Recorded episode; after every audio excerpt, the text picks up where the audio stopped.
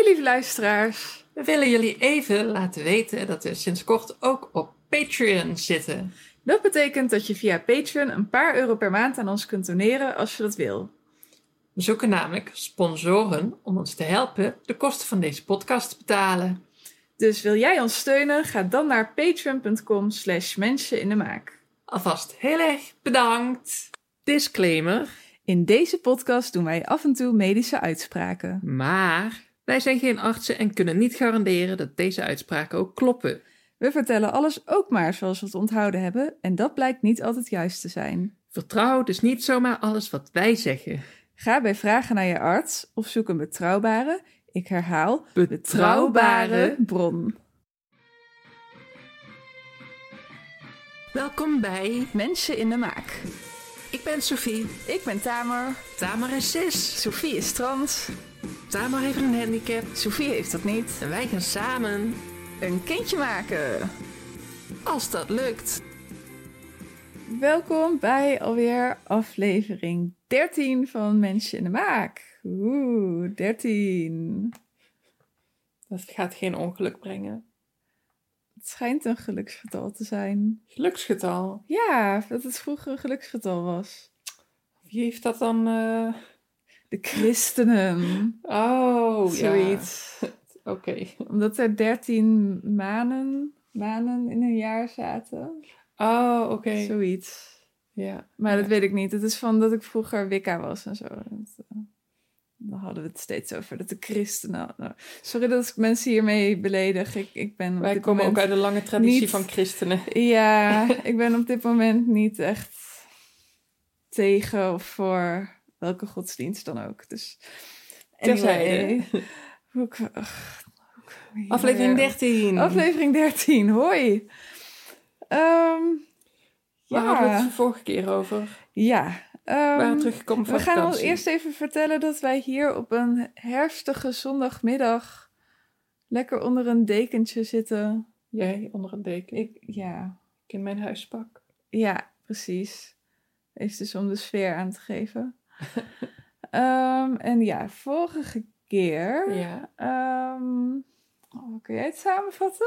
We waren teruggekomen van vakantie. Ja. Ehm, we hadden, of in ieder geval, eh, Gent en eh UMC Utrecht hadden wat moeite gehad om ons te contacteren.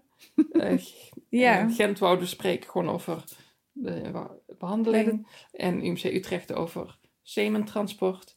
Wij hadden ook moeite om hen te contacteren. Ja, je hebt gemaild en geen reactie gekregen. Ja, Maar we hadden wel een afspraak weten te plannen. ja dat was al eerder al. Ja, dus Die, die was op 28 september. En daar gaan we in deze aflevering alles over vertellen. Woe! hier hier Ja. komen de logboekberichtjes.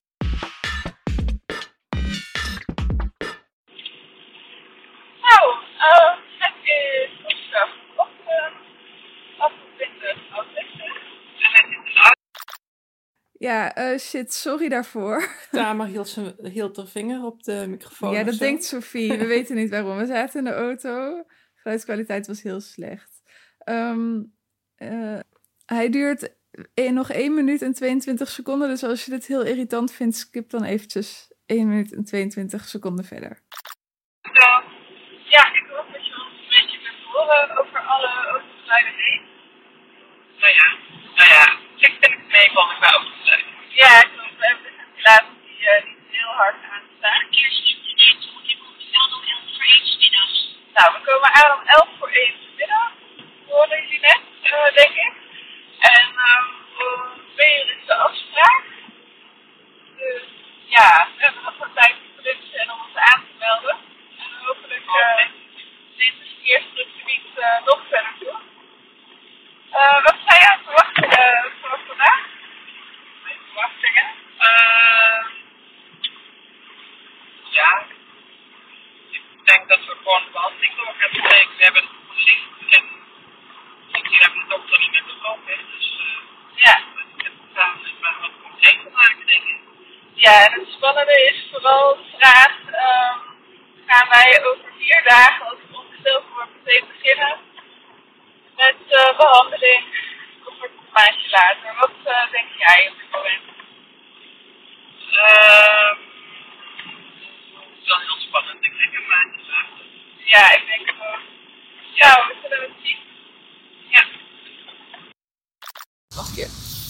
wij zijn dus eh, geweest. Ja, En wat is jouw... eh, nou, ze, ze communiceerden goed en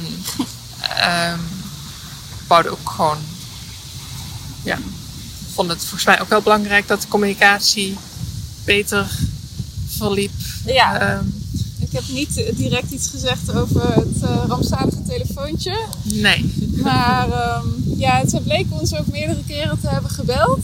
Terwijl we maar één voicemail hebben. Ja, we hebben verder helemaal geen gemiste oproepen of zo gehad. Dus daar is gewoon iets misgegaan.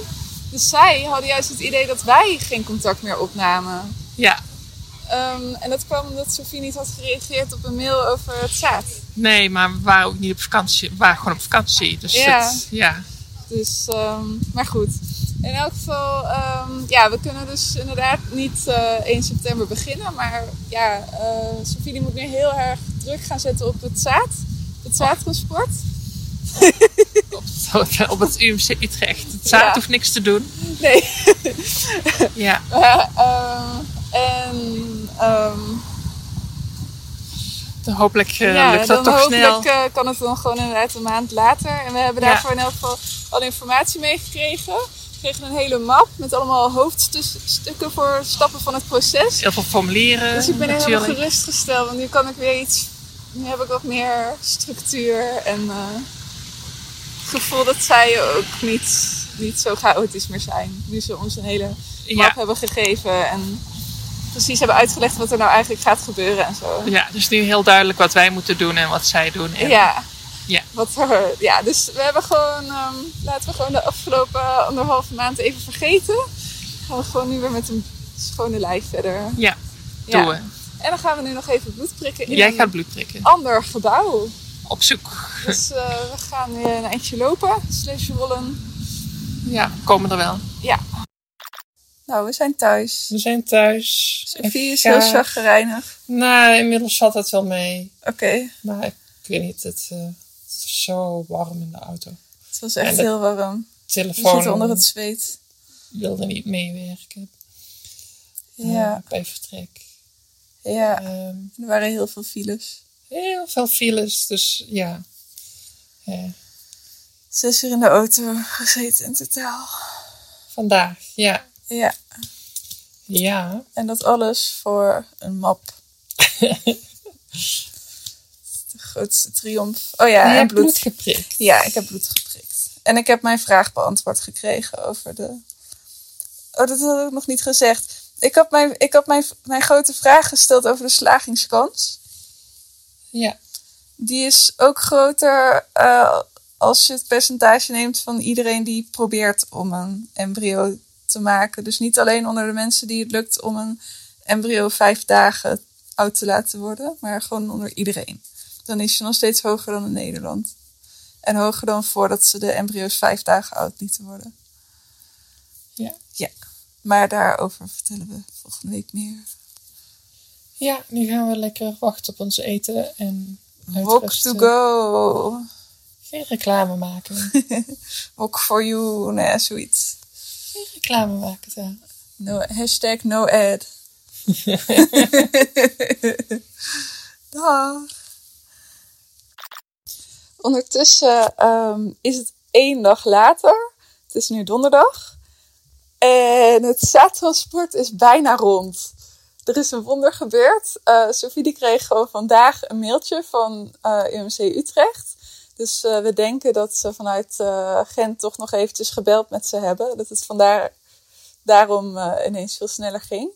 Ehm, en nou ja, die hebben het formulier ingevuld. En ze heeft daarna met het zaadtransportbedrijf gebeld. Toen heb ik het geld overgemaakt. En nou ja, dan moeten zij nog contact opnemen met de labs. Eh, en dan eh, komt er daarna een datum. En dan eh, is het daarna geregeld. Dus eh, het komt sowieso goed dat we in elk geval volgende maand eh, kunnen starten. Ja. Ja, dus eh, Starten. starten, ja, over een maand. En verder, ja, we zijn dus inderdaad zes uur.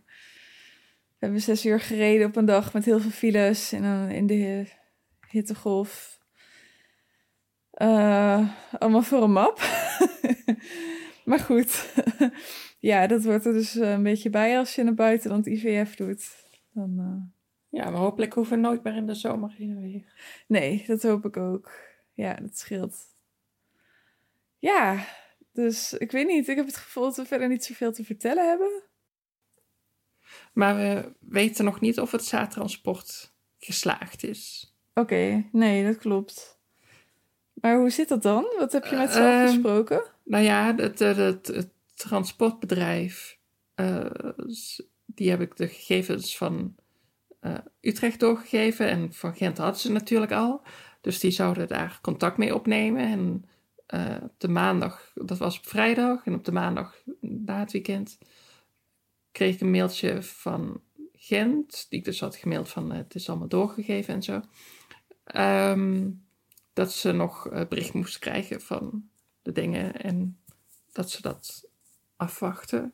Dus ik denk dat ik gewoon even moet checken bij Gent of zij, als zij inmiddels wat gehoord hebben, dan zit het al goed. Ik, vind het zo raar dat het transportbedrijf jou nu niet laat weten waar, waar ze zijn in het proces. Eh, bedoel, als zij ergens op wachten en het daardoor vertraging oploopt, dan moeten wij dat toch ook weten? eh, als het vertraging oploopt, ja, het zou wel fijn zijn als wij dat weten. Ja. Of, of, moeten wij er, of kan het zijn dat het zaad nu al in Gent ligt zonder dat wij daar iets van hebben gehoord? Ehm, dat lijkt me niet. Lijkt me dat Gent dat wel even laat weten. Maar misschien Of moet het ik gewoon even... transportbedrijf? Of het transportbedrijf. Ja. Dus je moet morgen even bellen. Ik ga iets en bellen. eh, aangeven dat ze ons op de hoogte moeten houden van het proces. ja. Ja, ik denk dat je het transportbedrijf moet bellen. En als die dan, dan kunnen die zeggen of het eventueel ergens vast is gelopen. En dan kunnen wij nog erachteraan gaan bij waar het is vastgelopen. Mhm. Het is nu een paar dagen later. Ja, want jij was een beetje moe, een beetje zagrijnig, een Beetje heel erg chagrijnig. beetje boos op mij. Ik had keelpijn. En het was allemaal niet Praten, praten deed pijn. Ja, maar het was allemaal niet te horen. Nee, gelukkig maar. Maar jullie weten het nu wel. Ja. Ehm, dat betekent wel dat we nu eh, ook een update over het zaadtransport kunnen geven. ja, dat is wel fijn. Ik was boos geworden op Sophie, mag ik dat zeggen? Dat zei ik ook al. Maar, je- Oh, dat had je ook al gezegd. Ja. ja. Ja. Maar de update. Ehm, ja, jij was boos. Oh, daar, je was ook Ja. boos geworden omdat ik niet had gebeld. Ehm, Dat ze niet Meteen de eerste Heel hard dag. erachteraan had gezeten achter het Ehm, zaadtransport. Ik had wel gemaild met Gent. Ja, je had meer gedaan dan ik, dan ik wist. Ehm, en daar hoor ik van dat. eh, nee, ja, ik had gemaild met Gent en daarvoor al met transportbedrijf. Transportbedrijf eh, meldde dat ze eh, contact hadden met Gent, maar nog niet met eh, Utrecht. En dat ze daar nog eens achteraan zouden gaan. Ehm, en Gent bevestigde dat ook een soort van in hun mail. Dus toen dacht, ja, toen dacht ik van ja, als dat zo is, dan gaan we niet gewoon zitten wachten tot, eh, Ja. tot het transportbedrijf reactie uit Utrecht heeft. Dus ik heb Ja. gewoon eh, Utrecht Het is dus weer Utrecht waar het op vastloopt.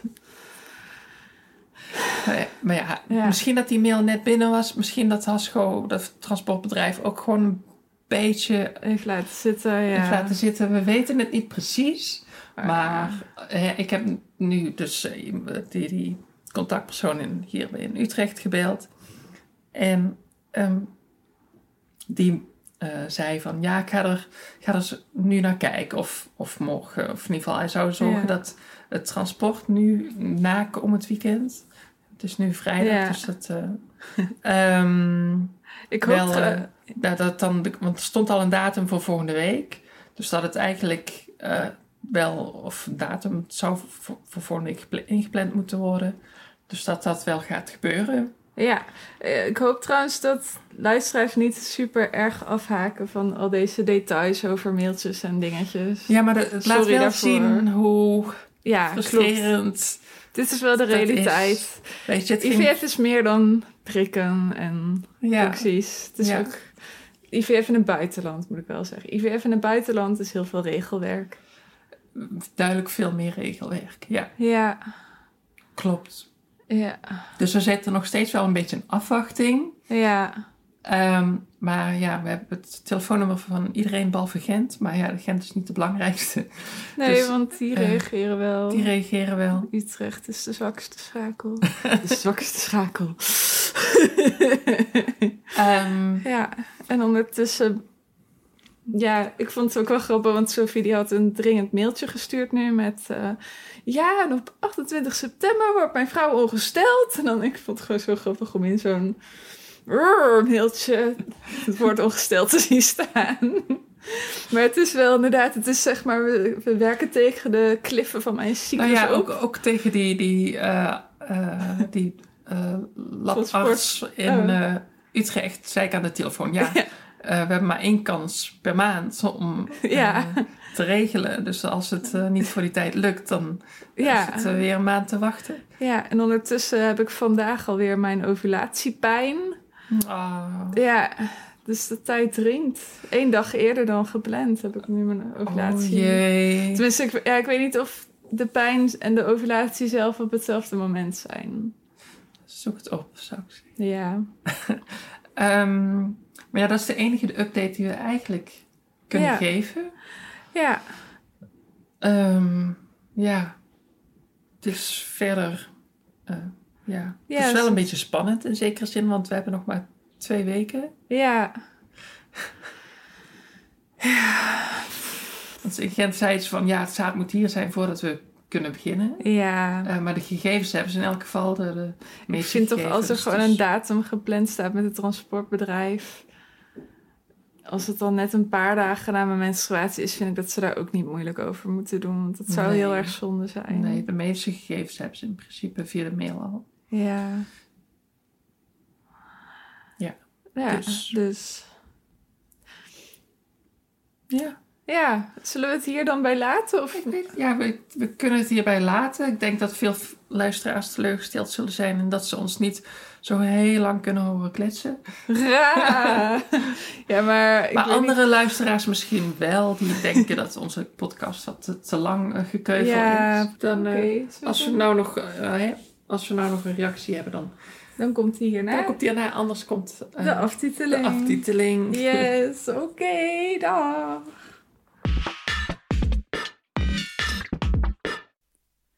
Nou, er is nog een derde optie, behalve vragen of de aftiteling. Ja, reageren op de actualiteit. Yes! Wij hebben namelijk weer geen vragen binnengekregen. Zulke verlegen luisteraars. Ja, Nou, ik ben zelf ook heel verlegen hoor. ja, ik ook. Nou ja, nou, dat is niet waar. Ik, ik, heb, ik, heb, ik heb vandaag nog een voice message als reactie op een Amerikaanse podcast ergens naartoe gemaild. Ja? Oh, dat kan Dat ik ook de wel. derde keer toch? Ja, ehm, Nee, tweede keer. Oh. Tweede keer. Ja, en dat kan ik ook wel even vertellen, want dat, dat is ook een interessant onderwerp voor de podcast. Ehm, zal ik dat doen? Ja, ik wacht al hoor. ja, sorry. Ja, het, ehm, het gaat over. ik luister naar, een, naar verschillende podcasts over IVF. En een nieuwe podcast, Amerikaanse podcast die ik daarover heb ontdekt, heet Spermcast. Eh, gaat over een single vrouw van 40 die ehm, oorspronkelijk, dus in het begin van de podcast, was ze vooral op zoek naar een eh, zaaddonor. En ondertussen eh, blijkt ze dus ook vruchtbaarheidsproblemen te hebben, wat wel logisch is ook als je in de 40 bent, want ehm, ja, dan ben je gewoon minder vruchtbaar over het algemeen. Ehm, dus hij is nu ook aan het IVF'en, dus dat is gewoon leuk om naar te luisteren voor mij. En in Amerika doen ze dus eh, aan embryo-selectie vaak. Daar hebben we het al wel eens eerder over gehad. Aan PGD en PGS. En PGS, dat is dus dat je als je bij de IVF, ehm, als er embryo's zijn ontstaan, dan plaatsen ze die niet gelijk terug. Maar dan gaan ze eh, er vaak, ehm, dan nemen ze een biopt. Dus dan nemen ze een paar cellen weg. En die sturen ze naar een laboratorium. En dan gaan ze kijken of er chromosomale problemen zijn. En dat is vooral heel erg fijn voor ehm, als je vaak eh, miskramen hebt gehad. Want miskramen die ontstaan vaak door een uh, chromosomaal defect. En hoe ouder je bent, hoe meer chromosomale uh, defecten je krijgt. Maar er zijn ook chromosomale defecten waarvan je geen miskraam krijgt, maar waarbij er uh, vaak een, um, ja, dat, je, dat het kind een aandoening krijgt. Het syndroom van Down is daar een heel, heel goed voorbeeld van. Het is een chromosomale afwijking. En in deze aflevering hadden ze het over, zij had dus IVF gedaan en geen van haar embryo's was Um, ja, dat noemen ze dan normal, chromosomaal normaal. Mm um, en ze had dan wel twee embryo's, die waren een beetje soort van op het randje. Daar was wat mis mee, maar dat kon ook nog goed komen. Dat, dat heet dan een mosaïek. Ja. Uh, een stukje van geluisterd, toch? Ja, dat zou kunnen. Ja. Um, en dan hadden ze het erover en daar schrok ik gewoon heel erg van. Um, dat nou net dat ene chromosomale defect wat ze dus hadden gevonden, dat was er dus eentje waarbij je lichaam dus niet meteen een miskraam ervan maakt, maar dat, je, uh, dat er een kans is dat, uh, dat het kind dus wel gewoon geboren wordt, maar dat het dan het syndroom van Turner heeft. Uh, weet je wat het syndroom van Turner is? Ja, dat is, een, dat is uh, uh, voor zover ik het weet een intersexconditie. Mm -hmm. um, volgens mij kan het vrij onschuldig zijn. Ja. Maar ik weet de precieze details niet. Nee, ik ook niet. Ik, uh, ik weet hier bijna niks vanaf. Um, behalve dat ik er wel eens van gehoord heb in de context van intersexe condities. En um, ja, het, wat ik waar ik dus heel erg van schrok, was dat het dus genoemd werd. En dat er dan gelijk, dat die arts dus eigenlijk in één zin zei... Uh, ja, maar dit is dus een embryo. Ja, de, hierbij is, uh, is, het, uh, is dus het risico dat het er geen miskraam komt... als het inderdaad genetisch, uh, chromosomaal, inderdaad echt verkeerd blijkt te zijn. ja, dan krijg je een kindje met het syndroom van Turner. Dus dat willen we niet. Dus die kunnen we niet terugplaatsen. Ik schrok daar heel erg van. Ja. Jij? Ja, ik was toen niet aan het luisteren. Maar nee. als jij het zo zegt, denk van... Waar, waar is het informeren van de patiënt gebleven? Ja, precies. Laat die zelf een beslissing nemen. Ja, ja. En, en, en helemaal geen informatie over wat het dan precies betekent. En eigenlijk geen enkele ruimte voor de optie dat je dus toch ervoor kan kiezen om zo'n embryo dan wel gewoon te uh, gebruiken, te, terug te mhm. plaatsen. En, en, en ja, dan krijg je een kind met het syndroom van Turner. Nou ja, er zijn er wel meer van. En ik heb, ik heb dus even gegoogeld. En wat ik dus zag was dat over het algemeen uh, zijn dat vrouwen. Um, het is iets met het. Ja, dus iets met het X. En het, volgens mij heb je dan maar één X-chromosoom in plaats van twee.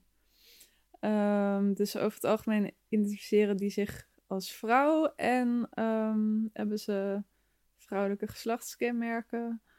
En over het algemeen, ja, moeten ze wel, ze hebben allerlei kwa kwalen, zeg maar, waar je dan voor naar de specialist moet. Dus je hebt wel een chronische ziekte. Maar er stond bij, over het algemeen kun je met het syndroom van Turner gewoon een uh, prettig, uh, zelfstandig zelfs leven leiden. Um, want, nou ja, ik ken ook dat, Ik zeg het nu in één zin, want het stond er in één zin. Iets van prettig en zelfstandig. Je kan ook een prettig, niet zelfstandig leven leiden. Uh, weet ik uit ervaring. Maar op zich is het natuurlijk hartstikke mooi als je een zelfstandig leven kunt leiden. En um, ja, dan denk ik, hè? Is dat nou een reden? En, en ja, ik, ik, ja. Maar, maar wat had zij nou gedaan dan? Nou, weet je, het is niet eens een optie. Zo'n arts die plaatst zo'n embryo gewoon niet terug.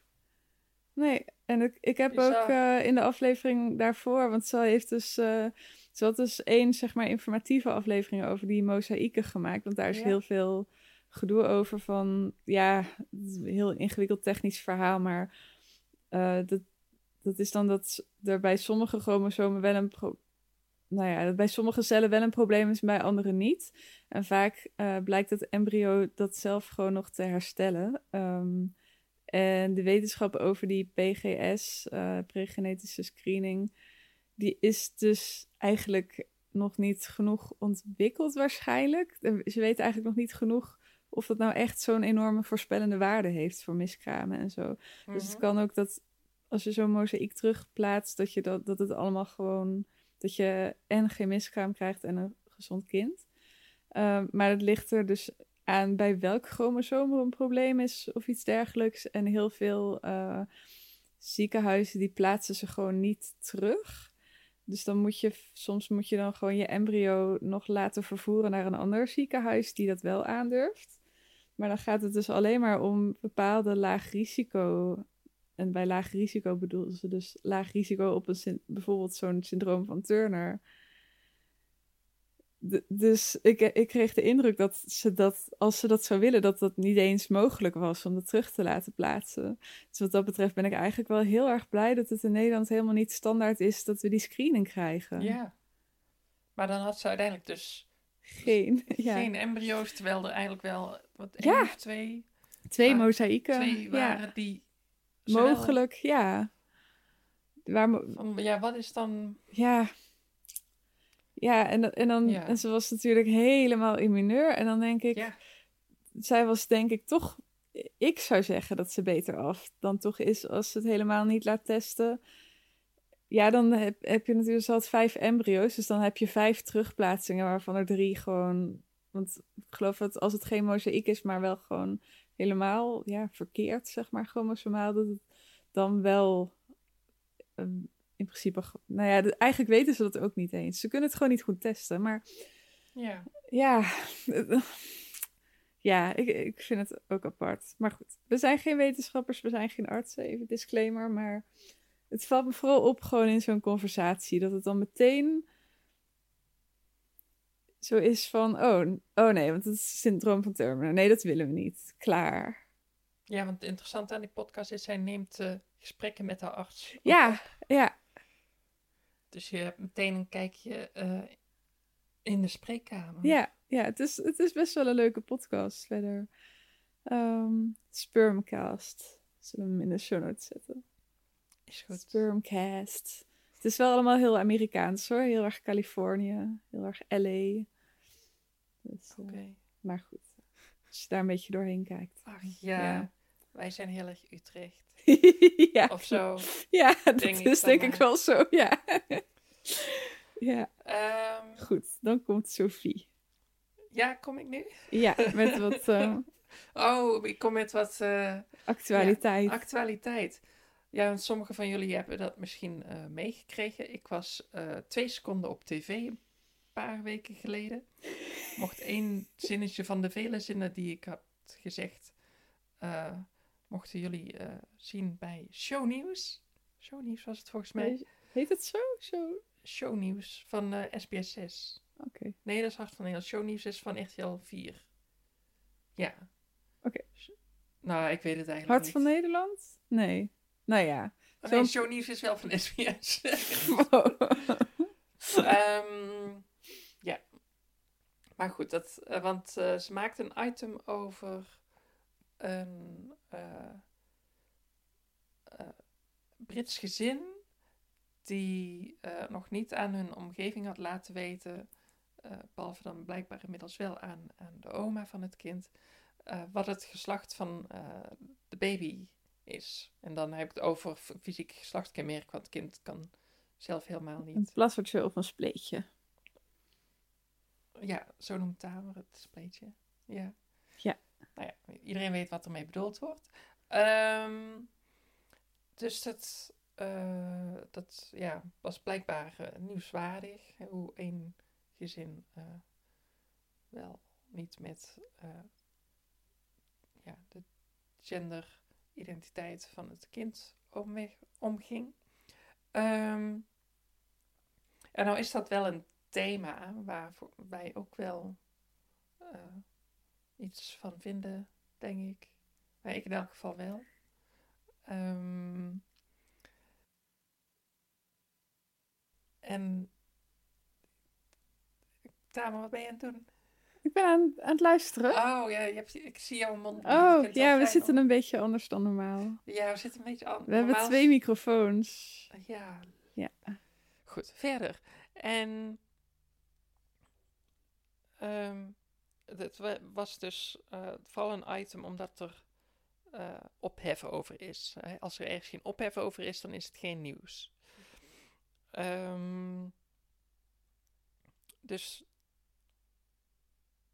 dat de ophef is van dat dat slecht voor het kind zou zijn. Terwijl een kind van een baby van 17 maanden eh, heeft eigenlijk nog nauwelijks besef van gender.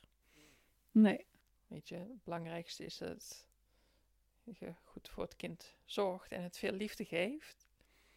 En of je dat nu eh, doet voor eh, een jongen of een meisje, dat maakt volgens mij totaal niks uit. Nee, wat je er wel... Ik denk de reden dat zij het waarschijnlijk niet vertellen aan de omgeving... is dat de omgeving wel heel erg eh, doet alsof het heel veel uitmaakt. Ehm, en nou ja, als baby denk ik denk dat je daar nog niet zoveel van meekrijgt. Maar als een kind op een gegeven moment ietsje ouder is en wat meer begrijpt... dan wordt zo'n... Nou ja, en eigenlijk ook al als baby er is uit onderzoek gebleken dat ehm, als je aan mensen vertelt dat een baby een jongensbaby is, dan reageren ze anders op bijvoorbeeld het huilen van die baby dan als, het een, als je vertelt dat het een meisjebaby is. En ehm, nee, mensen kunnen dat als het baby kleertjes aan heeft niet zien. Dus bij dat onderzoek hebben ze ook gewoon met dezelfde baby de ene keer verteld dat het een meisjesbaby is en de andere keer dat het een, jong- dat het een jongensbaby is. En het is natuurlijk best wel kwalijk dat kinderen zo jong al eh, ja, een andere socialisatie, zo heet dat, meekrijgen. Dus dat ze een andere opvoeding Nou krijgen, gebaseerd op wat de omgeving denkt hoe ze zijn. Want de omgeving die plakt dus op hetzelfde gedrag, plakken ze verschillende interpretaties. Mhm. Ja, en dat beïnvloedt wel hoe een kind gehecht wordt. Ja, precies. Ja, als er op jouw gehuil anders wordt, als jouw gehuil bijvoorbeeld minder serieus wordt genomen, wat denk ik vooral bij jongetjesbaby's zo is, dan leer je misschien eigenlijk al zo jong, en dat zeg ik nu al, maar er is vast ook gewoon nog meer onderzoek naar gedaan, maar ik, ik kan me echt voorstellen dat het invloed heeft op hoe je je emoties leert uiten. Ja. Maar dat, eh, ja, uiteindelijk eh, leert een baby echt, of een kind echt wel wat, wat geslacht is, wat Ja. gender is. Ja, daar kun je niet Ehm, omheen. Nee, dus het is, en het verhaal was van ja, alsof, alsof de ouders dat wouden ontwijken, alsof ze er een genderneutraal kind van wouden maken. oh ja, ja. Ehm, en dat is natuurlijk best wel bullshit. Want een, een, ja, je kan in deze wereld kan je niet om gender en geslacht heen. Dus je moet een, een kind daar wel over leren. En sowieso zal het kind moeten leren eh, wat het eigen lichaam kan. Hoe dat functioneert. En Mhm. wat dat lichaam voor betekenis heeft in onze samenleving. Ja, Ehm, maar dat het, het lichaam eh, uiteindelijk geen beperking hoeft te zijn voor hoe je je als mens voelt. ja en ook En hoe je je gedraagt. gedraagt. Ja. Wat je allemaal mag en wat je niet mag. Mhm. Ja. Ja, maar goed. Ehm, wij gaan het niet op die manier aanpakken. Maar ja, ik, ik snap wel. Ik bedoel, ja. het levert vooral heel veel gedoe op als je dat doet. ja. Eh, je moet je de hele tijd verdedigen, je moet in het nieuws en zo. je moet, je moet niks. Moet niet, maar ik bedoel, iedereen gaat erover praten. Het wordt een heel circus. Ehm, lijkt me ook ingewikkeld, want je wil ook dat andere mensen de luier van de baby kunnen verschonen. En ik denk dat, dat ja, je kan het, je kan het niet op een neutrale manier doen, zeg maar. Want het is ofwel iedereen weet wat het geslacht, wat de geslachtskenmerken van het kind zijn, ofwel je houdt het geheim en dan ben je de hele tijd met iedereen erover in discussie. Er is geen optie om dat te doen zonder dat het een ding wordt. En dat lijkt me. Ja. Ja, zo'n kind merkt er natuurlijk op die leeftijd nog niet zoveel van. Die merkt vooral of er gereageerd wordt op gehuil of niet. Niet wat voor politieke dingen de ouders bespreken. Maar um, ja, uh, ja, ik heb daar in elk geval geen zin in. Misschien is het zo simpel. Lijkt me gewoon te veel gedoe. Maar ik snap wel dat sommige ouders ervoor kiezen. Jij? Um, ik begrijp heel goed dat sommige ouders daarvoor kiezen. Zie er, nou ja, niet per se in het geheim houden van de geslachtskenmerken. Al vind ik dat ook wel best intiem dat mensen moeten weten wat voor wat een nou, kind. ja, Kijk wel, Als, je, als je bijvoorbeeld, als jij, als je een van de verzorgers bent naast de ouders, uh, die een luier verschoont, ja, daar, ja. weet je. Um, dus niet alsof je, alsof je het kan uh, blurren of zo. um, nee, dus, maar het gaat er inderdaad vooral om van hoe, hoe gaan volwassenen en, en mensen die wel heel bewust zijn van geslacht, maar misschien niet zelfbewust, um, met het kind om zodra ze weten wat het kind tussen de benen heeft zitten. Um, ik vind dat wel een ding. Ik wil eigenlijk niet dat ons kind uh, op zo'n manier, op, ja, zodanig beïnvloed wordt dat uh, die bijvoorbeeld inderdaad uh, ja, problemen met emoties reguleren krijgt of um, uh, zich beperkt voelt door dat het juist mooi en lief en zacht moet zijn of zo. Ja, ik denk dat er ook nog wel een tussenweg is dat. Um, dat is er denk ik ook. Dat je ook gewoon met dat soort thema's daar heel goed op kunt letten zonder dat je het gesla de geslachtskenmerken geheim gaat houden. Ja. maar de vraag is, moet je een kind dan al gaan, ik noem het maar even genderen, mm -hmm. um, voordat het kind daar zelf uh, aanwijzingen heeft gegeven wat... Mm. Uh, wat onze kat. Ja. We hebben onze kat ook gegenderd, hè? Ja. Hoewel Sophie, die, die zegt in het Zweeds, heeft ze, gebruikt het genderneutrale voornaamwoord voor onze kat. Toch? Ja, misschien moeten we daar ook wel mee oefenen. Um, ja, ik weet het niet. Ik, ik... Het maakt me eigenlijk, weet je, het, het, in principe heeft het wel een, um, ja, een uh, dat we vrouwelijke voornaamwoorden voor onze poes gebruiken. Onze poes heeft daar totaal geen besef van. Nee, dat klopt. Um, dus we doen dat eigenlijk voor onszelf. Ja.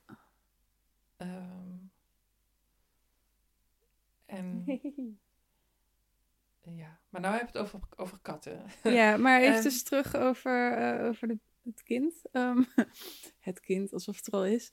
Um, maar hoe heet hen ook alweer? Um, ik weet niet. Van? Ja, die... Van? Ik zit even te stuntelen, want ik weet even niet wat voor voornaamwoord die persoon gebruikt. Waar is die persoon van? Van die zat een hij en zijn zij, is agender en heeft, ja, en heeft een kind. Weet jij dat? Uh, Welk voornaamwoord?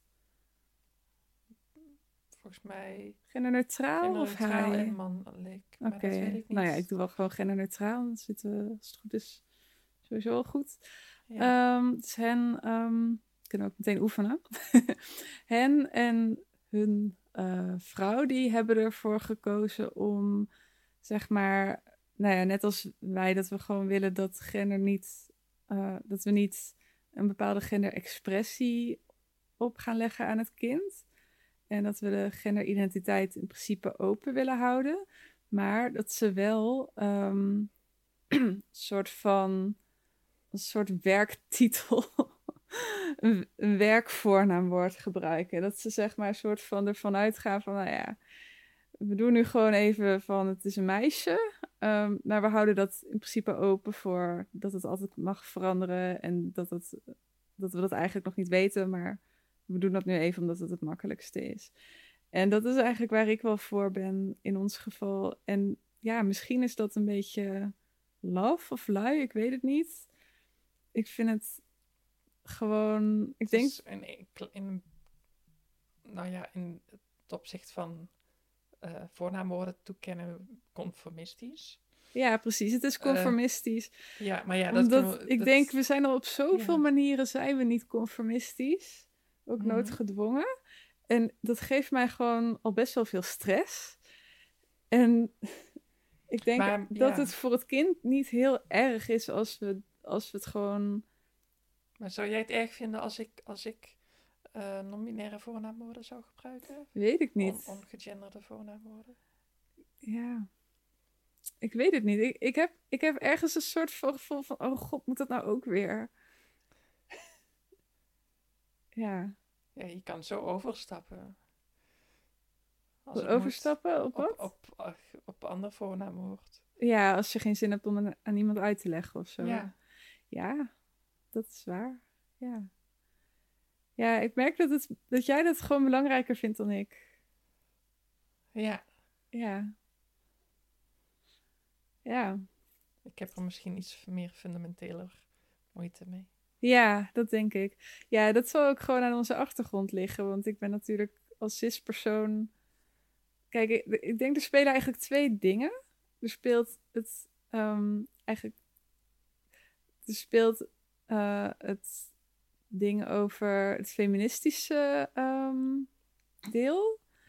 Dat je niet wil dat het kind uh, bijvoorbeeld um, nou ja, bepaalde emoties niet leert te uiten. Of um, ja, bepaal, in een bepaalde genderexpressiehoek wordt geduwd. Zo van, jongetje moet je stoer zijn, als meisje moet je lief zijn.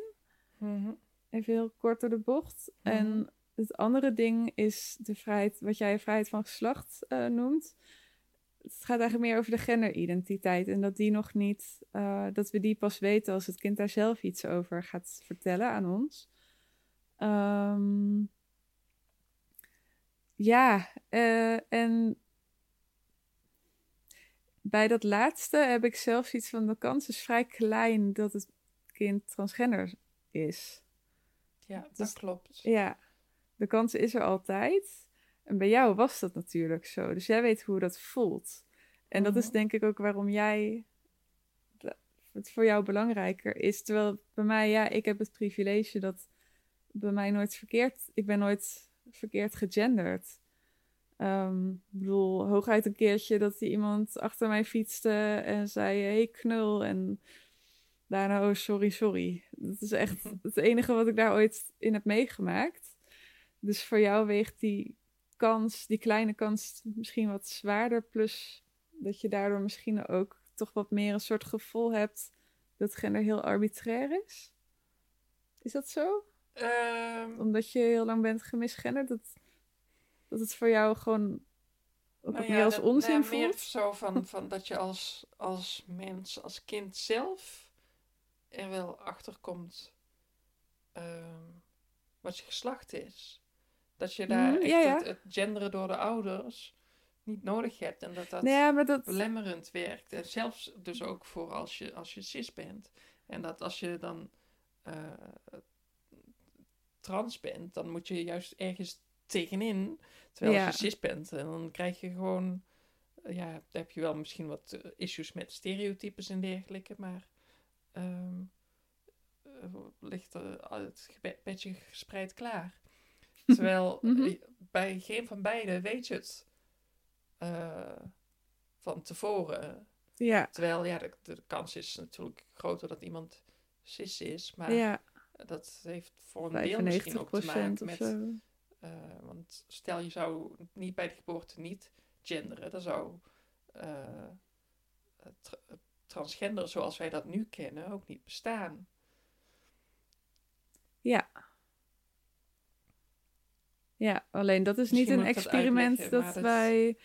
Nee. Ja, je bedoelt het als... Ja, Oh, je bedoelt omdat we bij de geboorte niet mensen een geslacht toewijzen? Ja. Transgender is eigenlijk dat er een verschil is Dus tussen eh toegewezen geboortegeslacht. en de Dus, genderidentiteit. ja, dus als we die ene zichzelf- laag weghalen, dan Heeft iedereen een, Ja. een eigen eh, ja, zo. genderontwikkeling. Ja, En dat kan verschillende kanten op gaan. ja, Maar dan heb je nog altijd wel mensen die eh, eh, ja, dysforie voelen met lichaamskenmerken, met geslachtskenmerken aan het lichaam. Ja, Dat wel. ja. Ehm, maar het is de vraag of je dat dan transgender noemt. Ja, waarom niet? Ik weet het niet. Maar goed, zover is het eh, bij lange na niet. Ehm, Ja. ja, en dat is een beetje het ding dat ik... Ik zou denk ik het fijn vinden als we in zo'n situatie zouden leven. Maar betekent dat dat wij er dan op vooruit moeten gaan lopen en het nu al doen... en daarbij de hele tijd van alles aan iedereen uit moeten leggen? Maar ja, misschien is het... Ik denk dat ergens ook wel iets meespeelt dat ik ook wel een soort van ergens gehecht ben aan gender. Als je begrijpt wat ik bedoel? mhm. Ik, eh, heel eerlijk gezegd, ik zou het leuk, ik zou het echt leuk vinden als we een dochter zouden krijgen. En dan zou ik het zo zonde vinden als ik hen moest gaan zeggen. Ik ben benieuwd of mensen nu heel erg boos op mij gaan worden. Word jij nu boos op mij? Ik vind het wel een beetje raar. Wat voor voorstelling heb je bij een dochter? Ja, ik denk dat daar dan iets in zit dat ik dan me daar zelf meer mee kan identificeren. En dat is natuurlijk dan wel weer jammer als we dan iemand krijgen die zich met, moet ik nou jongetje zeggen of, of met jongetjes geslachtskenmerken? Ik weet even niet. Ja, ik bedoel, ik, ik vind dat ergens ook wel weer kwalijk dat ik denk van misschien moet ik ook me leren identificeren met mensen die niet hetzelfde geslacht hebben als ik. Maar ja, daar bedoelt heeft het wel iets mee te maken. Ja. Ehm, Nou ja, ik bedoel, als iemand. Ja, ik weet even niet of het nou gender is of met een seks. bepaalde genderidentiteit. En hoe die mensen met die genderidentiteit met hun lijf omgaan. Ja, dat is ook zo, ja. En hun, en hun plek Macht, in, in- ja. en hun macht. En hun, Ja, dat klopt. eh, Ja. ja. Dat is waar. Dus als je je kind eh, Ja, opvoedt door op zo'n manier dat hij ehm, zich niet zo gaat gedragen. ja, ik weet ook niet of dat kan, hè? Want we, we- dat is ook nog een ding. Ehm, ja, Het kind heeft zelf ook gewoon nog een wil en een persoonlijkheid. En misschien is ons kind wel heel erg conformistisch. Zou kunnen. ja, als het zich naar ons conformeert. Dan... ja, maar dan, dan, dan krijgt het kind echt een ontzettende identiteitscrisis, denk ik. Dan moet het kind echt kiezen van... oké, wil ik nou het idee van mijn ouders over gender volgen... of het idee van de rest van de samenleving? En dat is, dat is het tweede waar ik gewoon mee zit. Van... Ja... Daarmee vragen we toch veel van zo'n kind.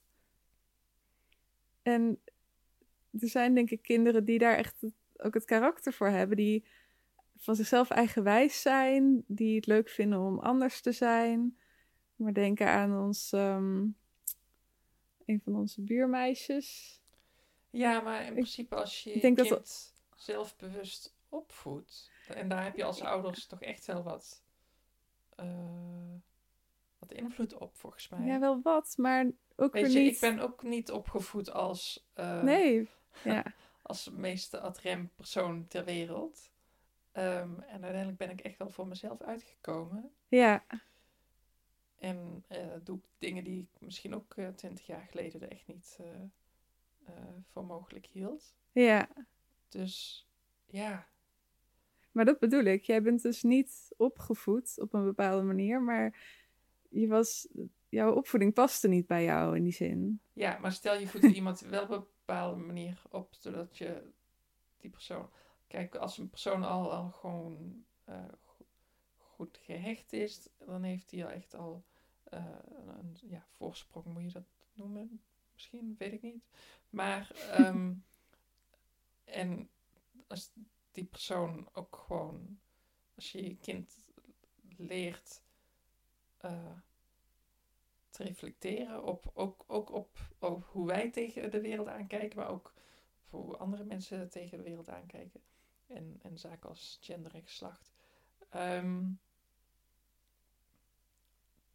dan, dan worden dat handvaten voor een kind. En ook als een kind eh, eh, misschien conformistisch is, dan geef je dat kind dus wel iets mee Ja. eh, waar hij wat mee kan. En dan hoeft hij daar niet zelf eh, eh, ja, heel lang naar te gaan zitten zoeken. Ja, ja, maar dan wil ik wel dat we. Ja, we, en- en we zullen het ook gewoon wel merken wat voor kind we krijgen. Ja, sowieso.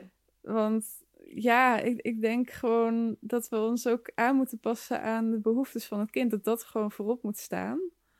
En dat als we merken dat zo'n kind dus ehm, het heel fijn vindt om eh, ja, gendercreatief te zijn of weet ik veel. Of gewoon om daarover na te denken.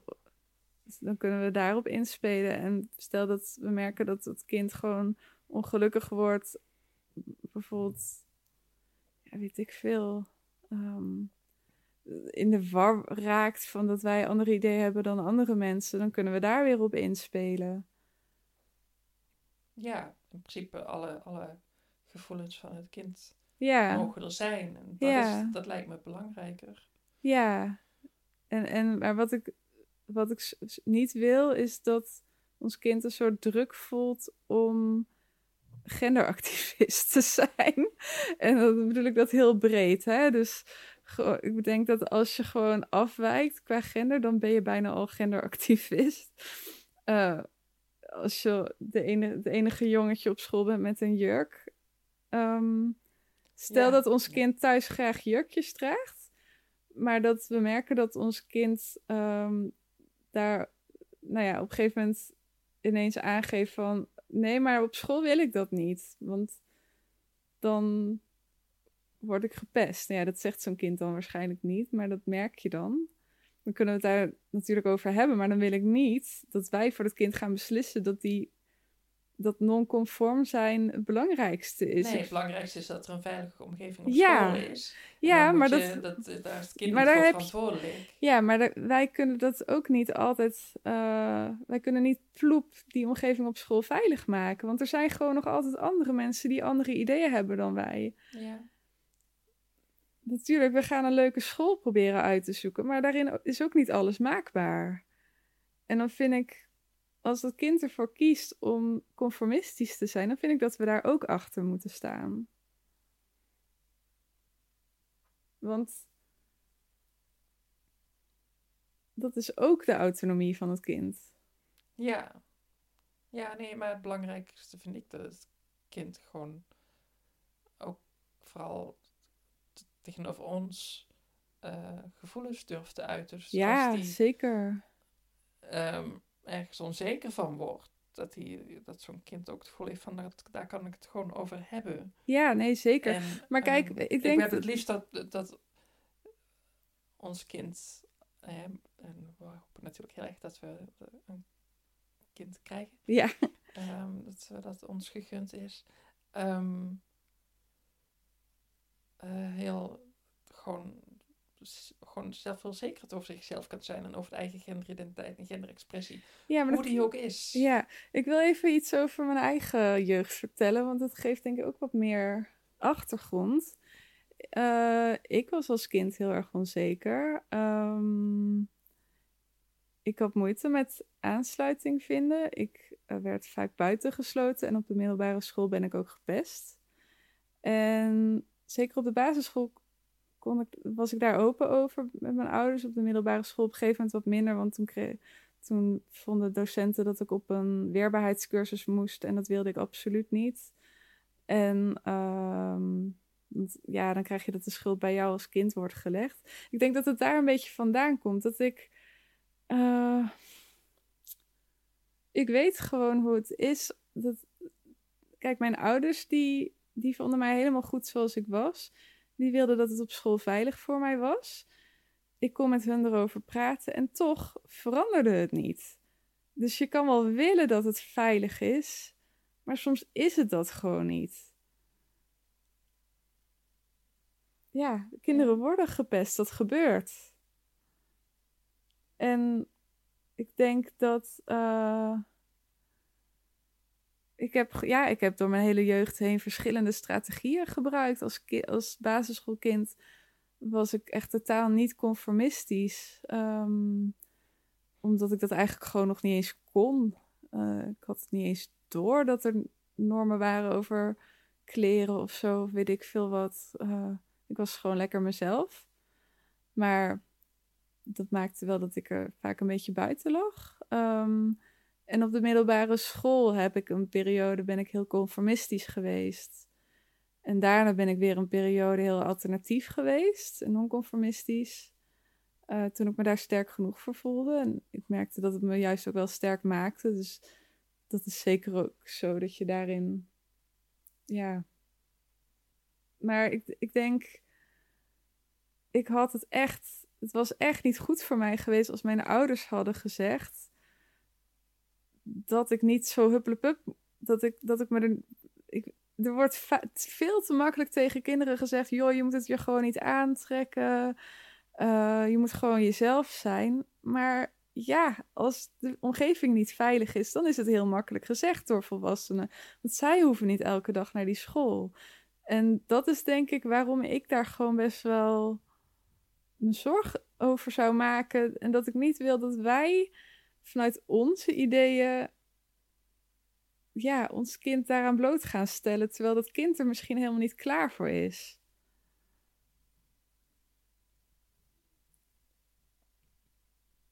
Ja, we weten het niet. Maar wat vind jij hiervan? Snap je Nou wat ik bedoel? Ik, ik, ik snap denk ik wel wat je eh, bedoelt. Ehm, maar ehm,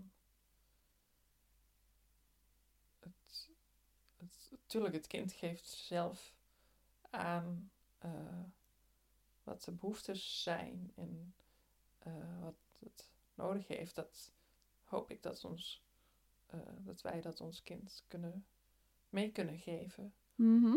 Ehm, Maar wat ik bedoel is dat we die, die behoeftes niet altijd kunnen vervullen. Nee. Nee, ja, we hebben niet over iedereen macht. Nee, precies. Ehm, maar, en, en dan moet je eh, gewoon klaar kunnen staan voor je kind. Ehm, en oog houden voor wat er in die binnenwereld gebeurt. Mhm. Ja. En dat is heel moeilijk, want Ja. mezelf kennende. ja, ja, ja. Ehm, Sophie is, Laat je daar niet zoveel, maar ja, zou ik daar, ik, ik heb mensen niet zomaar toegelaten op mijn binnenwereld. Nee, Zeg maar niemand. ja. Ehm, dus ja, dat, dat is al een, dat, vraagt heel veel van ons. ja. Ehm, maar uiteindelijk, eh, ja, is als, als, als, ja, eh, wil ik kind gewoon, ons kind, als we dat dus hebben, eh, wel datgene meegeven, eh, zodat het weet om te gaan met, met, met genderstereotypen, met hoe andere mensen gender zien en daar eh, en wat dat eh, voor ons kind betekent. En dan is het aan ons kind zelf, en dat is genderautonomie, om t- ja, daarmee te doen wat ja. die nodig acht. En Ja. wat, wat die, en kijk, als kind weet je dat natuurlijk nog niet 100% zeker. En loop je geheid tegen jezelf aan en tegen andere mensen aan. Ja, En dat hoort ook een beetje bij opgroeien. En ja. hè, je, mag, eh, je mag falen, Mhm. zeg maar. Ehm, maar. En dan is het gewoon belangrijk dat er wel gewoon twee ouders zijn in ons geval. ja, waar ons kind dan eh, ja, geborgenheid kan vinden. Ja. Ik denk dat het dat waar wij niet helemaal over eens zijn dat dat vooral de eerste jaren is. De jaren tussen dat wij al wel een geslacht zouden kunnen toewijzen, maar het kind nog geen genderidentiteit kan uiten naar ons. Dat dat eigenlijk is van wat doen we dan in die tussenperiode? En wijzen we dan wel of niet een geslacht toe? Nou ja, we gaan het kind een naam geven, dus... Ja, maar dan. En daar heb ik in principe geen moeite mee, maar Ja, een, een, ja, ja, moet je daar dan meteen die voornaam worden. En ja. van mij hoeft het niet. En de overgang naar andere voornaamwoorden is volgens mij voor mij echt niet zo moeilijk. Dus als een kind Ja. eenmaal naar eh, eh, opvang gaat of zo, of... ja. eh, Weet je, echt heel eerlijk gezegd, denk ik. Oh god, dan gaan we naar de kinderopvang of dan gaan we ergens naartoe. Kom ik daar met mijn rolstoel? Eh, zijn we twee vrouwen en dan komen we met het kind. En dan spreken we dat kind ook nog eens aan met genderneutrale voornaamwoorden. Dan denk ik, nou, je, je Oh my God. kind, je spreekt over het kind. met ja, oké. voorwaarde. Ja, dat bedoel ik. Ja. Ja. Dan denk ik, oh my god. Hoe gaan we ooit nog aansluiting vinden met andere mensen? Onze wereld staat dan zo ver van hun af. Ja, maar mijn wereld staat ook zo ver van Ja, mensen af. ja, ja, dat klopt. Weet je, ik breng ze niet verder van me af. Maar weet je wat het is? Ehm, we hebben nu in ons huidige leven best wel de mogelijkheid om dan ons in cirkels te bewegen van mensen met wie wij dan wel dichtbij staan. Maar dat is moeilijker als het met een kind. Als een kind naar school gaat, Ja, en naar ja. de opvang, dan kom je wat meer in de mainstream samenleving terecht. Daar zie ik al best wel een beetje tegenop hoor. Ik denk daar best wel vaak al, oh god, moet ik nou bijna huilen? Ik, moet, ik denk daar best wel vaak over na van, oh ja, dan kom ik daar met mijn rolstoel aan in het schoolgebouw en dan kan ik waarschijnlijk niet eens naar binnen en dan... Oh, ik, ik weet niet, ik, ja, ik, ik wil het in die zin ook gewoon mezelf niet te moeilijk maken. Mhm. Ja, maar ik denk, ik ben ook gewoon heel erg benieuwd hoe andere mensen daarmee omgaan. Ik weet wel dat we luisteraars hebben die natuurlijk ook gewoon. Ik weet dat wij bijvoorbeeld een luisteraar hebben die eh, zelf ook een handicap heeft en die gendercreatieve kinderen heeft. Ehm, dus die heeft ook al die verschillende vormen van anders zijn. Dus die kan daarover uit ervaring over meepraten. Ja, Misschien kunnen we ook een keertje met Mick eh, gaan praten. Met Mick en diens eh, vrouw of vriendin.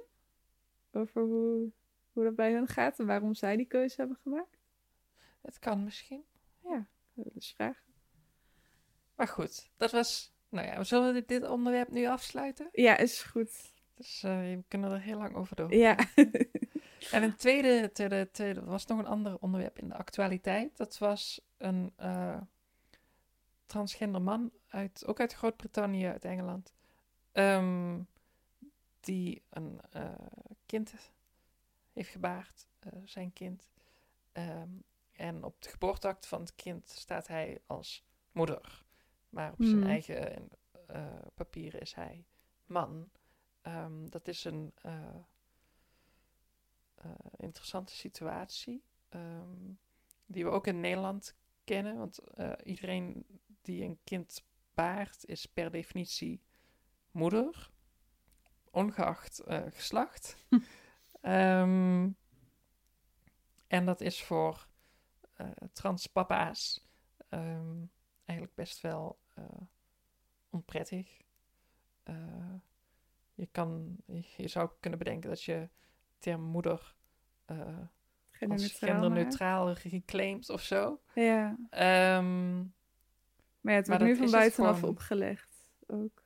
niet, en het wordt ook gewoon opgelegd. Je kan niet Ja, kiezen. Het komt gewoon zo op, je op de geboorteakte van je kind te staan. En dat Ja. komt omdat er een soort van eh, eh, regel is. Eh, volgens mij mater semper certa est. wauw. Dat, is iets, dat is een Latijns woord van de moeder is altijd bekend. Oh ja. Ehm, dus je hebt, ieder mens heeft een moeder.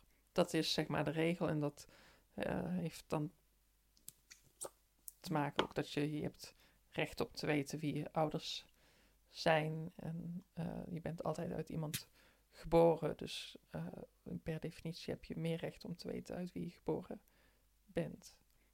Ehm, en eh, dat wordt geïnterpreteerd van: oké, dus je bent uit iemand geboren en dat is altijd de moeder, want hè, Bijbel. Ehm, ja, gewoon een, een, een, verouderd idee over dat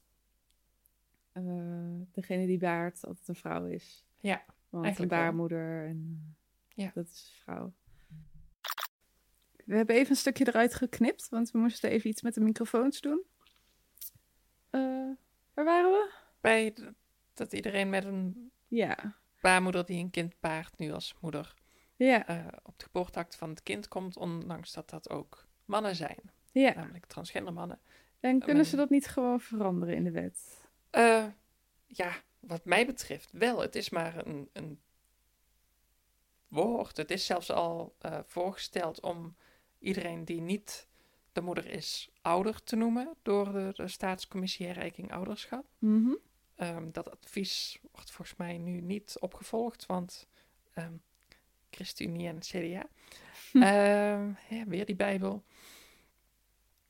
En, eh, maar in datzelfde voorstel eh, werd dan gesproken over moeder als werd dat geboortemoeder genoemd. Oh ja. Ehm, en ik denk dan van ja, dan kan je net zo goed een stukje. Geboorteouder. Noem het gewoon geboorteouder, Ja.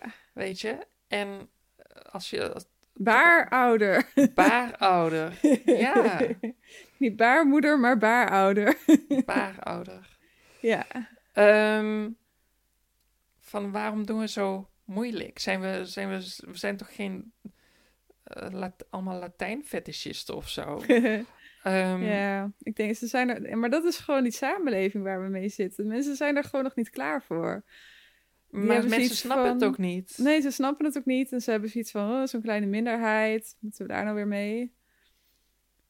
Het staat heel ver van, van, hem, van ze af. Maar je, je creëert niet eens de mogelijkheid. Terwijl, Ja, wat is zo nee. mis als, je- als, je, als je gewoon op de geboorteakte noteert uit wie het kind geboren is? Als Ja. dat gewoon duidelijk is, kind is geboren uit en Ja. dat partner van die persoon is. Ja, Punt. ja en dan Als een eventueel dan nog aangeven van... eh, is het bekend van wie de, de, de- het zaad is? Is het bekend van wie Ja, maar de dat bestaat eicellen dus zijn? niet volgens de Nederlandse wet. Ja, biologisch we- ouderschap van, de, Oh van ja. de vader of de, de mee-ouder. Ja, ehm, ja, dat is waar. Dat wordt, dat wordt bij hetero-stellen ook niet veronderst- geregistreerd. wordt, wordt wel verondersteld, maar juridisch gezien Nee, bestaat alleen het biologische ouderschap van de moeder. ja, tussen aanhalingstekens, ja.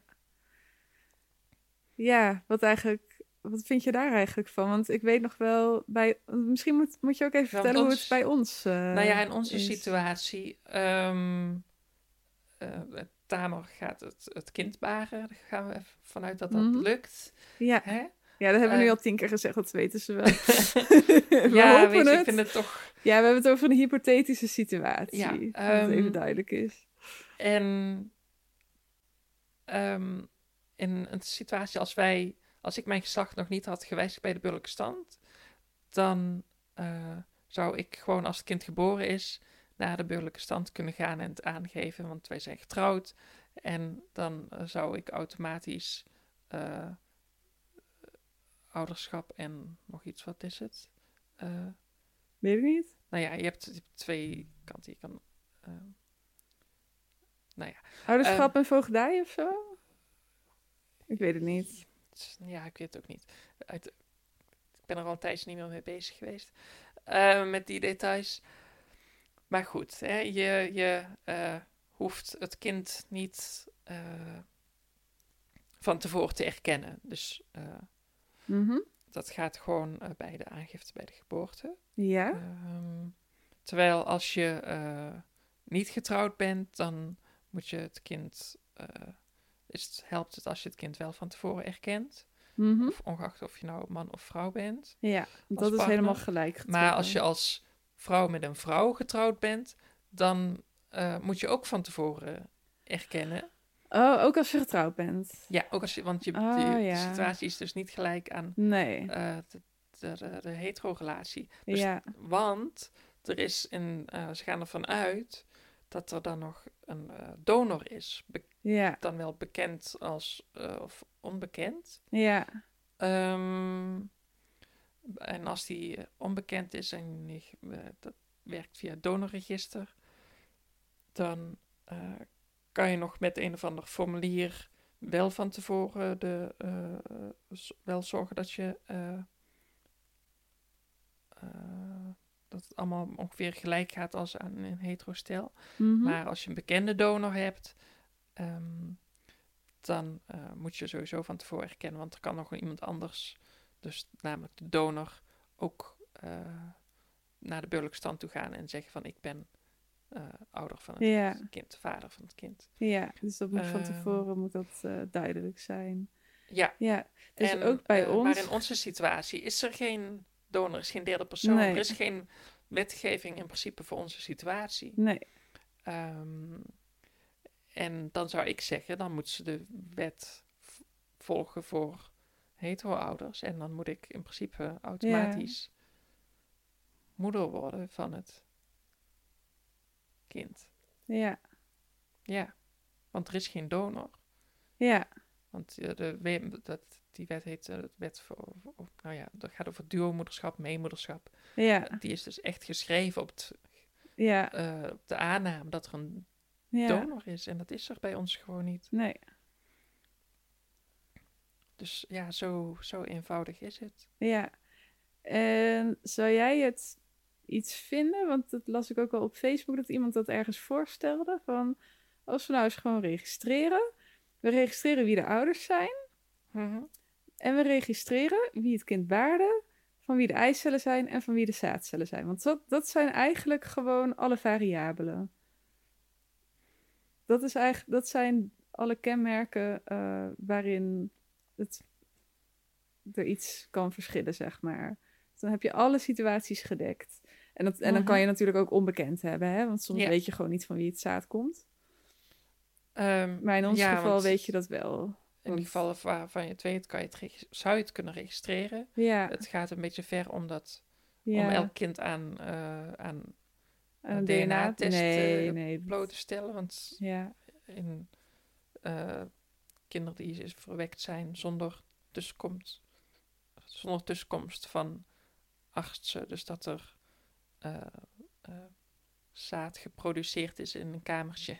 ja, Ehm, ehm, ja, dan weten ze in principe, eh, weet je in principe theoretisch gezien ja, niet of toch nog iemand anders even ja. is. Nou, ze ga ik ervan uit dat, dat, wij, dat dat eigenlijk eh, best wel uit, nou, redelijk uitzonderlijk is. ja, Ehm, maar ja, het, het komt wel voor. het komt voor en daarom bestaat dat bio, het, ook het, het geregistreerd biologisch ouderschap van de Nee. partner van de moeder eh, Niet. ook niet. Maar dus gewoon persoonlijk, hè? Zou jij dat fijn vinden als dat ergens op papier staat? Voor het Dus- kind wel. Het kind heeft recht te weten Ja.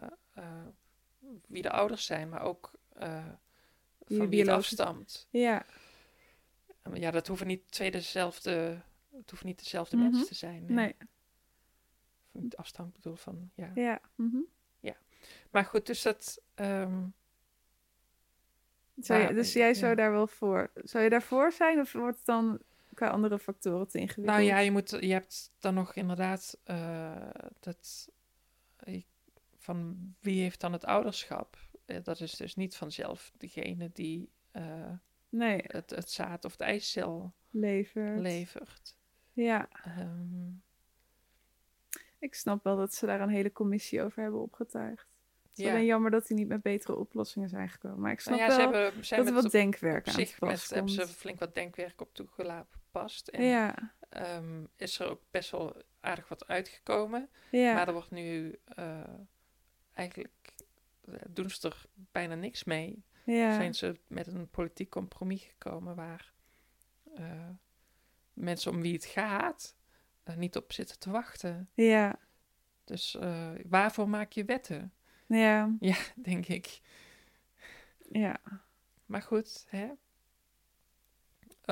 Ja, dus in, in onze situatie ehm, is het de vraag van, ga, als ik me aan de wet eh, ga houden, eh, dan eh, ga ik, gaan we van tevoren al de erkenning regelen. Mhm. Maar eigenlijk gaat de wet niet over ons. Moet ik, Ja, Wat moet ik dan? ja goede vraag. Ik kan naar de burgerlijke moet- stand gaan en zeggen van ja, het is mijn kind. Zorg Ja, maar dat ik automatisch ouder word. Weet je? ik denk dat je het moet Er is geen vragen. donor. Ik denk dus dat je het van tevoren moet vragen. Ja, ik, kan, ik, ja, ik heb contacten met de burgerlijke stand in Utrecht. Dus dan moet het Ja. kind wel hier geboren worden. Ja, Ehm, die kans is groot. die kans is aanwezig. Ehm, Goed. ja, maar dus gewoon hetzelfde groot. als aanwezig. Nee, het is niet hetzelfde. Het woord aanwezig is niet hetzelfde als groot. Het heeft een verschillende betekenis. Interessanter voor onze luisteraars. Nee, totaal niet. Maar ehm, ja, misschien dat er mogelijkheden zijn dat een burgerlijke stand wel wil meewerken met dat regelen. Geen idee. Weet je, als ze mijn mooie donkerbruine ogen inkijken, dan Sophie, je hebt helemaal gelijk. Ja, jij er tegenaan kijkt. Jullie hebben geen donor, dus die wet geldt niet voor jullie. ja. Dus maken we een uitzondering. ja, wie weet. Wie weet. Wie weet. Nou, ik denk Nou. dat we wel genoeg hebben gepraat Over de actualiteit en hoe dat met ons te maken heeft. Ja. Heb jij nou, ehm, als, ik heb het over de luisteraar, jij, Mhm. de luisteraar, ehm, Heel goed. dingen eh, die je eh, tegenkomt in nieuws of gewoon op online of weet ik veel waar en denkt van hé, hey, wat vinden jullie daarvan? Hoe kijken jullie hiernaar? Jullie, Sofie en Tamer? Mhm. Ehm, laat het even weten. Met bijvoorbeeld een voice message, want die missen we. Ja. We willen gewoon voice messages. ja, dat zijn zo leuk. Niet verlegen doen. Willen jullie stemmen horen? Ja, jullie horen al zoveel van onze stemmen. Ja, Ik word daar soms best wel, best wel verlegen verlegen van. van. Ja, ik ook. Ehm, maar eh, ja, je mag ook gewoon nog vragen stellen over ons, eh, ons eh, Ja, ik zie proces. of iets vertellen over waar je zelf mee bezig bent op dit gebied. Dus, nou, tot de volgende keer. Ja. Dag. Dag. Dank aan de Zweedse punkband Kathem voor de muziek. Je spelt de naam als K-A-T-T-H-E-M en ze zijn onder andere te beluisteren via Spotify. Paula Lina monteerde de intro. Check haar website www.middenoor.nl. Illustrator en transpapa Joris Bas Bakker maakte ons logo. Volg hem op Instagram onder de handle Joris Bas Bakker en het op Bakker schrijf je met CK. Sponsor ons al vanaf 1 euro per maand op www.patreon.com slash mensje in de maak. Volg ons op Instagram en Twitter onder Maak of op Facebook door te zoeken naar Mensje in de Maak. We vinden het ontzettend leuk om met jullie van gedachten te wisselen op deze sociale platforms. Dus wil je onze polls, discussies en tips niet missen? Ga dan nu naar je social media apps en zoek ons even op. Verder kun je onze podcast enorm helpen door een review achter te laten in Apple Podcasts. Dat helpt ons om hoger te komen in de hitlijsten en dan kunnen andere mensen onze podcast makkelijker vinden. Het is heel erg makkelijk om een review achter te laten. Je hoeft alleen maar een aantal sterren aan te klikken. Ster, ster, ster. Hopelijk vijf. En klaar is Kees. We hebben al negen beoordelingen, maar we weten dat er nog veel meer en veel meer mensen nog naar deze podcast luisteren. Dus aan de slag jullie! Hup! En we hebben ook nog een bescheiden website www.menscheninemaak.nl Tot gauw! Doeg!